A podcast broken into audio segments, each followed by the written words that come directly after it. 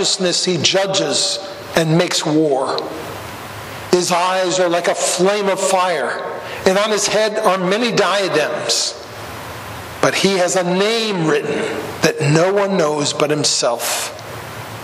He is clothed with in a robe dipped in blood, and the name by which he is called is the Word of God. And the armies of heaven, arrayed in fine linen, white and pure, were following him on white horses. From his mouth comes a sharp sword with which to strike down the nations, and he will rule them with a rod of iron. He will tread the winepress of the fury of the wrath of the God the Almighty. On his robe and on his thigh he has a name written King of Kings and Lord of Lords. This vision of a warrior on a white horse leading the armies of heaven, also on white horses, as we said, is of Jesus. But it's not Jesus the Lamb, as we've seen him earlier. He's Jesus the warrior. Now, the Old Testament promises a Messiah who is both conquering warrior and suffering servant. But most Jews latched onto the conquering warrior part and were largely unprepared to receive Jesus when he first came to them as a suffering servant. It was just not what they were expecting. They didn't realize, of course, that he was going to come twice. But now in this vision, he comes the second time as a conquering warrior Messiah. Finally. These six verses tell us four things about what he looks like, four things about what he does, and four things about what he's called. So let's go over them. First of all, what he looks like. Verse 12 says he is, his eyes are like a flame of fire. Very similar to the words used in the vision in Revelation 1.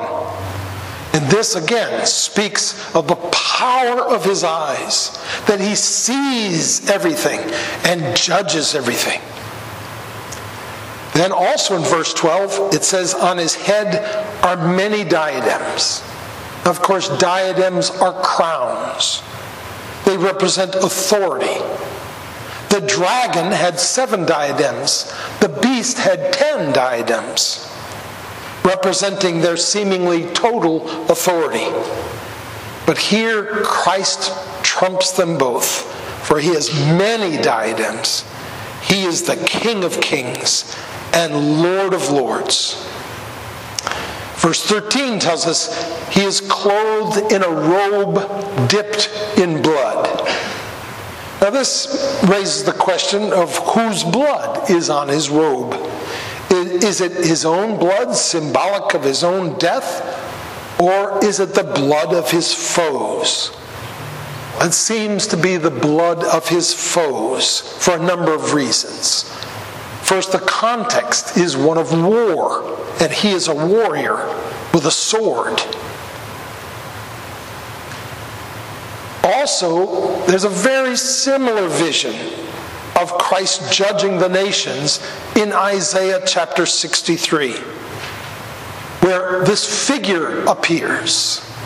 And the question is asked Who is this who comes in crimson garments, marching in the greatness of his strength? And then this figure answers It is I, speaking in righteousness mighty to save. And then the question is asked why is your apparel red? And your garments like those who tread in the, in the winepress? And he answers, I have trodden the winepress in my anger and trampled them in my wrath. Their lifeblood splattered on my garments and stained all my apparel. So this seems to answer the question explicitly of what blood is on his white robe.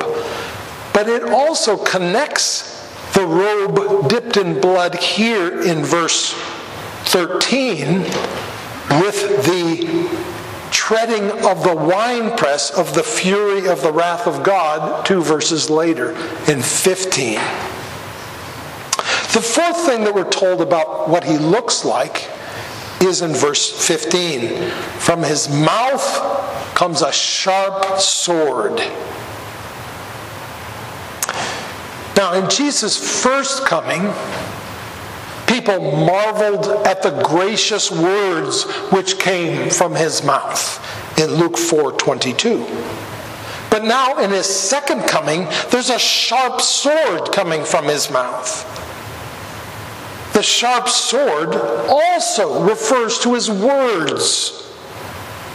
But now it's not words of redemption he speaks, but words of judgment.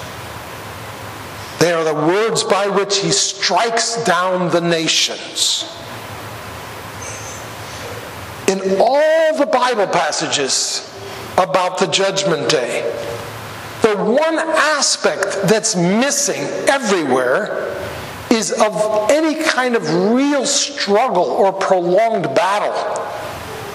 Consistently, as soon as the Lord shows up, the battle is over. God created the world with the words of his mouth. And every indication from Scripture is that the weapon with which he will judge the world is also the words of his mouth here depicted as a sharp sword. Compare this to what Paul says in 2 Thessalonians 2 8, when he's talking about the Antichrist. Then the lawlessness, I'm sorry, then the lawless one will be revealed, whom the Lord Jesus will kill with the breath of his mouth and bring to nothing by the appearance of his coming. Again, it's apparently his words. Now, there are four things that we're told about what he does. And these four things that we're told about what he does have a lot of overlap. It's all about judgment. In 11, it says, In righteousness he judges and makes war. In 15, from his mouth issues a sharp sword to strike down the nations. Then also in verse 15, he will rule them with a rod of iron. And of course, that comes from Psalm 2, where the Messiah dashes them, the nations in pieces with a rod of iron. Then also in verse 15 it says, He will tread the winepress of the fury of the wrath of God the Almighty. Now you know, a wine press is a large vat, open vat, filled with grapes, and people get into it and stomp on the grapes so that the juices will come out. The idea here is that God is crushing his enemies in his wrath. And now, four things he is called.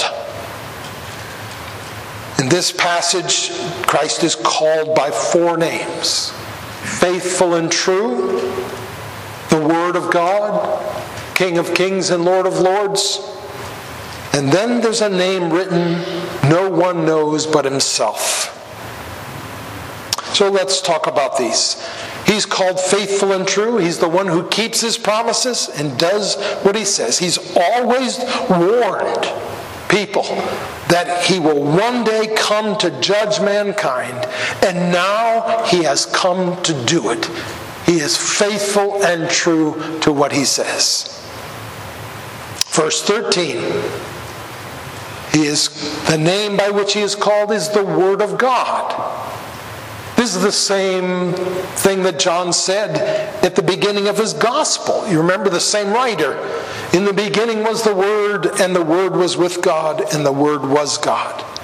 Jesus referred to the Word as the Jesus is referred to as the Word of God because he is the way God expresses himself, the ultimate way. He's the way God communicates himself. He is the epitome of God's revelation of himself. Then in verse 16, on his robe and thigh, he has a new name written King of Kings and Lord of Lords. Now, he's fighting against kings and kingdoms. All of them seem so powerful and unstoppable until the King of Kings shows up. But other name is a little trickier. In verse 12, he has a name written that no one knows but himself. So let me spend a little bit of time on that. There are a few things similar to this elsewhere, but they pertain not to the name of the Lord, but always to the name of his people. For instance, earlier in Revelation in 2:17, we read, "To the one who conquers, I will give a white stone." With a new name written on the stone that no one knows except the one who receives it.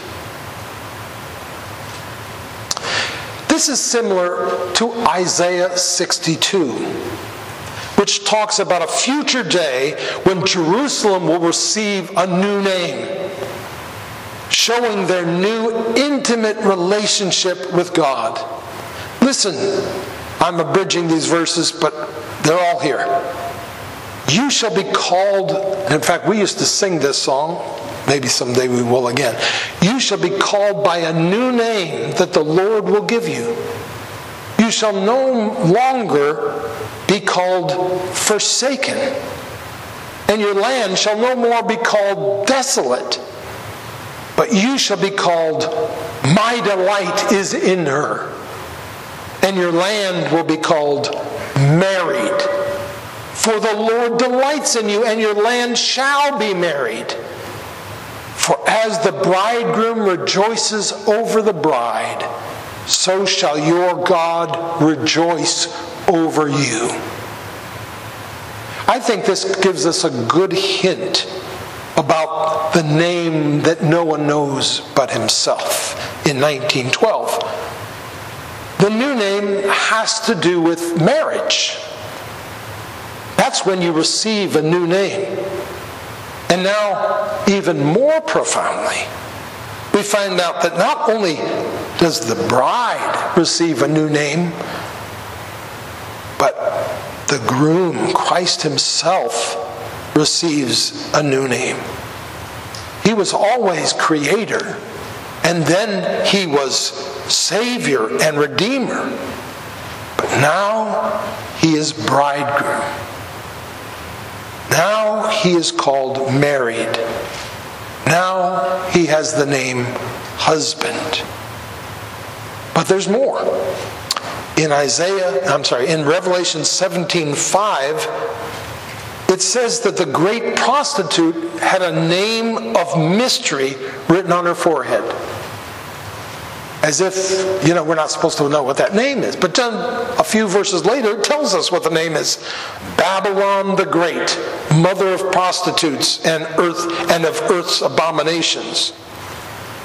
So the written name is stated as a mystery, but then immediately we're told what the name is Babylon the Great.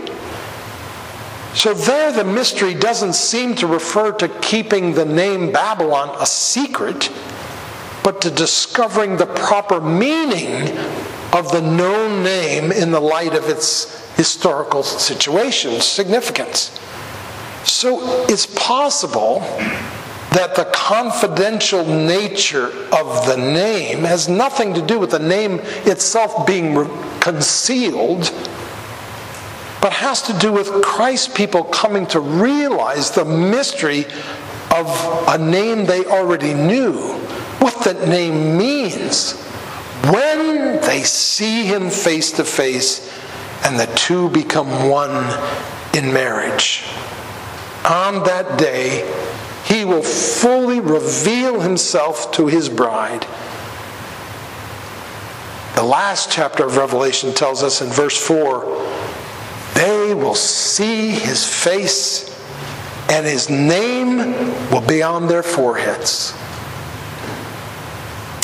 And before moving on, we should mention that in this vision, Christ has his army with him. Verse 14 tells us this The armies of heaven, arrayed in fine linen, white and pure, were following him on white horses. Now, elsewhere in the New Testament, armies of angels accompany Christ from heaven in executing his final judgment. And there are many examples of this. So this may seem like a no brainer. But for a couple reasons, it seems wiser to think that these are actually God's people, the saints, and not angels. First, six of the seven times that Revelation speaks of someone wearing white robes, it's talking about saints and not angels. 15:6 being the one exception. But more than that, in this same context, just a couple of chapters earlier, a parallel passage in Revelation 17 14 says, The Lamb will overcome them. Speaking about the same battle, the same war, the same confrontation. The Lamb will overcome them, his enemies, and those who are with him are the called and chosen and faithful. That's language that's only used to describe God's people, not angels. Okay, so now the next section. This Revelation 19, 17 to 19, which is about the battle, or what there was of it. Then I saw an angel standing in the sun, and with a loud voice he called to all the birds that fly directly overhead Come, gather for the great supper of God, to eat the flesh of kings, the flesh of captains, the flesh of mighty men, the flesh of horses and their riders, and the flesh of all men, both free and slave, both small and great. I saw the beast and the kings of the earth with their armies gathered, gathered to make war against him who is sitting on the horse and against his army. So, here in anticipation of a great bloodbath, an angel calls to the birds of prey to gather for a great feast. But instead of this being followed by the Lord shouting, charge or attack, as you might expect, it's followed by the beasts, the kings of the earth, and their armies gathering to make war against Christ and his army. We usually think of the judgment day as God going after his enemies. But here we zoom in and we see that actually shows up in this vision and they attack him.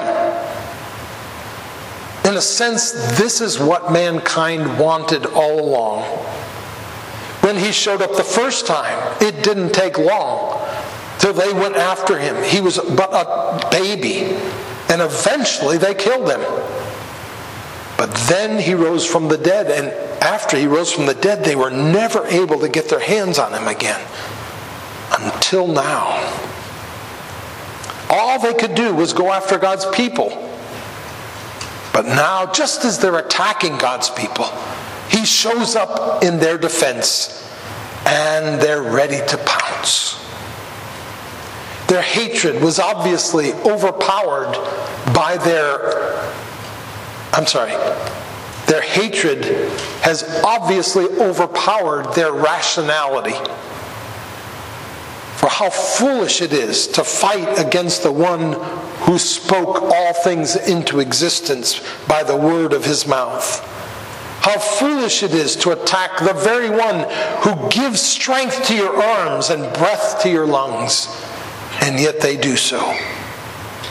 But God knew this would happen, and He called the birds of prey to clean up the mess. We have to notice the contrast between the, the two great suppers in chapter 19. Last week we looked at the marriage supper of the Lamb. And here we talk about this great judgment supper of God. The saints are invited to the one, the birds of prey to the other. The third section tells us the results of the battle. Verse 20 and 21. And the beast was captured, and with it the false prophet, who in its presence had done the signs by which he deceived those who had received the mark of the beast and those who worshipped its image. These two were thrown alive into the lake of fire that burns with sulfur. And the rest were slain by the sword that came from the mouth of him who was sitting on the horse. And all the birds were gorged with their flesh. So here we have come to the final showdown between the seed of the serpent and the seed of the woman prophesied from the very beginning in Genesis 3:15. At his first coming they bruised Christ's heel while he delivered a fatal blow. But here finally they are being thrown into the lake of fire once and for all. And notice the order Four evil characters have been introduced to us in verses in chapters 12 to 17. You remember the dragon was introduced first, then the beast, then the second beast, who was later called the false prophet, and finally Babylon, the great prostitute. And now the characters are being removed in opposite order. First, Babylon falls, the great prostitute, in chapter 18. And then the false prophet, and then the beast in chapter 19. And finally, which we'll see next, the dragon will be thrown into the lake of fire in chapter 20. You see, all along, our battle has not been against flesh and blood but against the rulers, the authorities, the cosmic powers over this present darkness, against the spiritual forces of evil in the heavenly places. And these monsters are exactly what Paul was talking about there in Ephesians 6:12.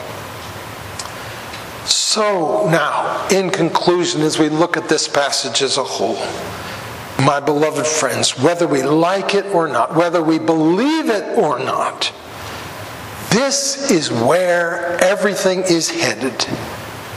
This passage tells us that history will end in a time of great war. The devil and his forces have always opposed God, but the rebellion will culminate in one last ferocious battle.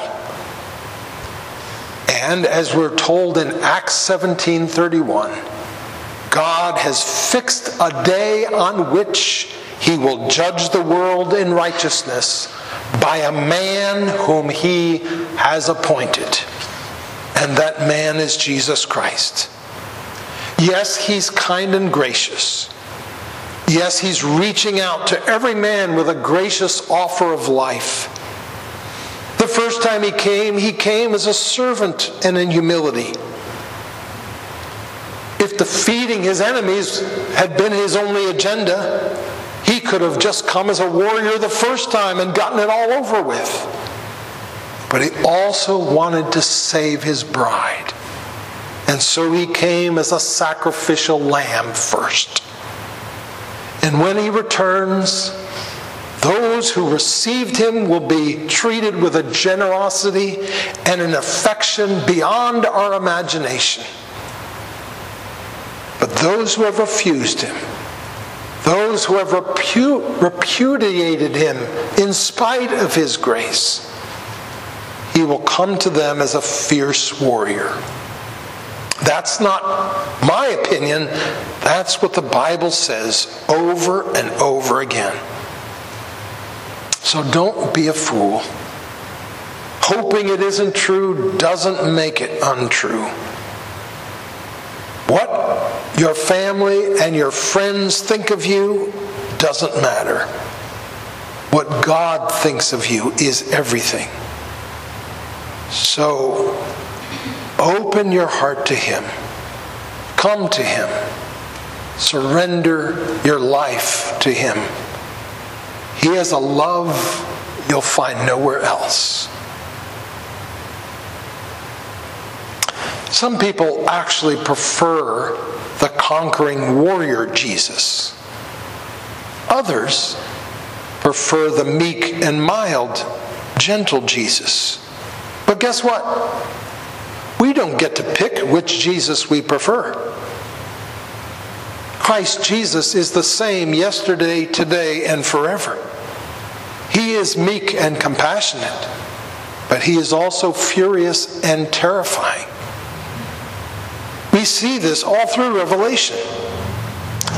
Here, in this particular passage, Jesus judges and makes war. His eyes are flames of fire and his has a sharp sword coming out of his mouth, and he rules over the nations with a rod of iron, treading the winepress of the wrath of God. But just before this, in 7 to 9 and, and just 20 verses after this in 21 2 to 4 this same jesus is intimately marrying his beloved bride and moving in with her.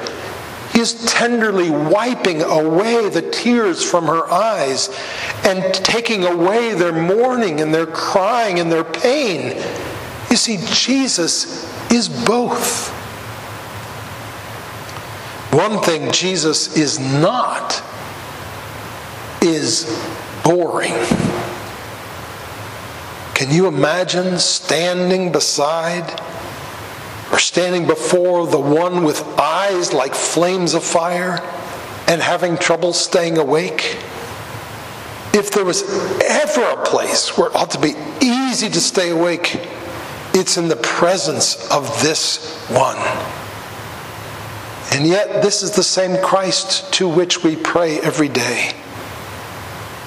And it is the same one who we have trouble paying attention to. Not because of who he is, but because of our own hearts. How foolish to be unengaged. How foolish to care more about earthly comforts and successes. How foolish to care more about what other people think of us.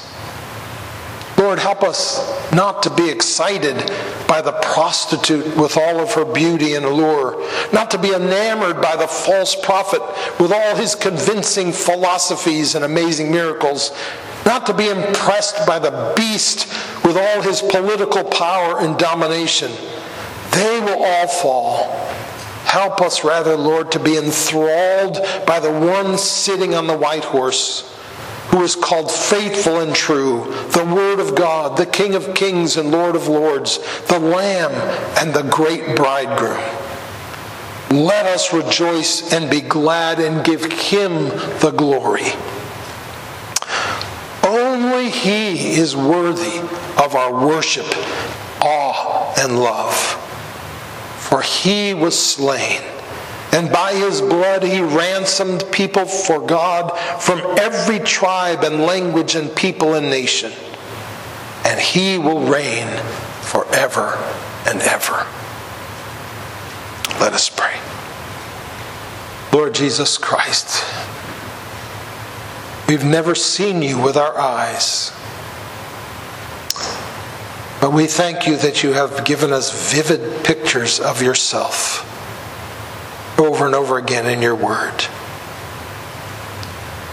Lord, we know that there's no response that is fitting except that we melt in wonder before these glimpses.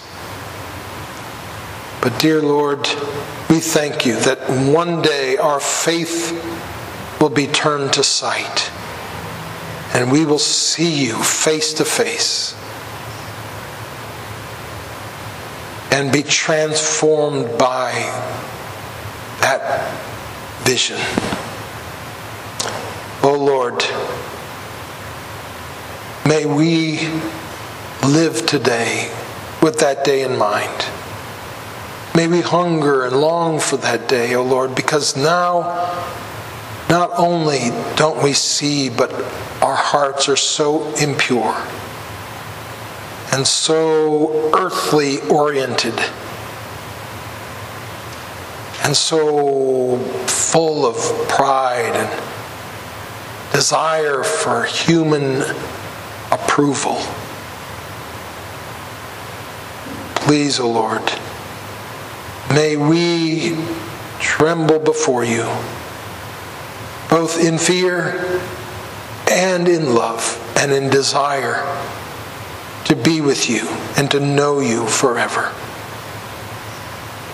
Meet us now, O Lord, in the Lord's Supper, which gives us but a tiny little glimpse of this great supper which is to come. Pray in the precious name of Jesus.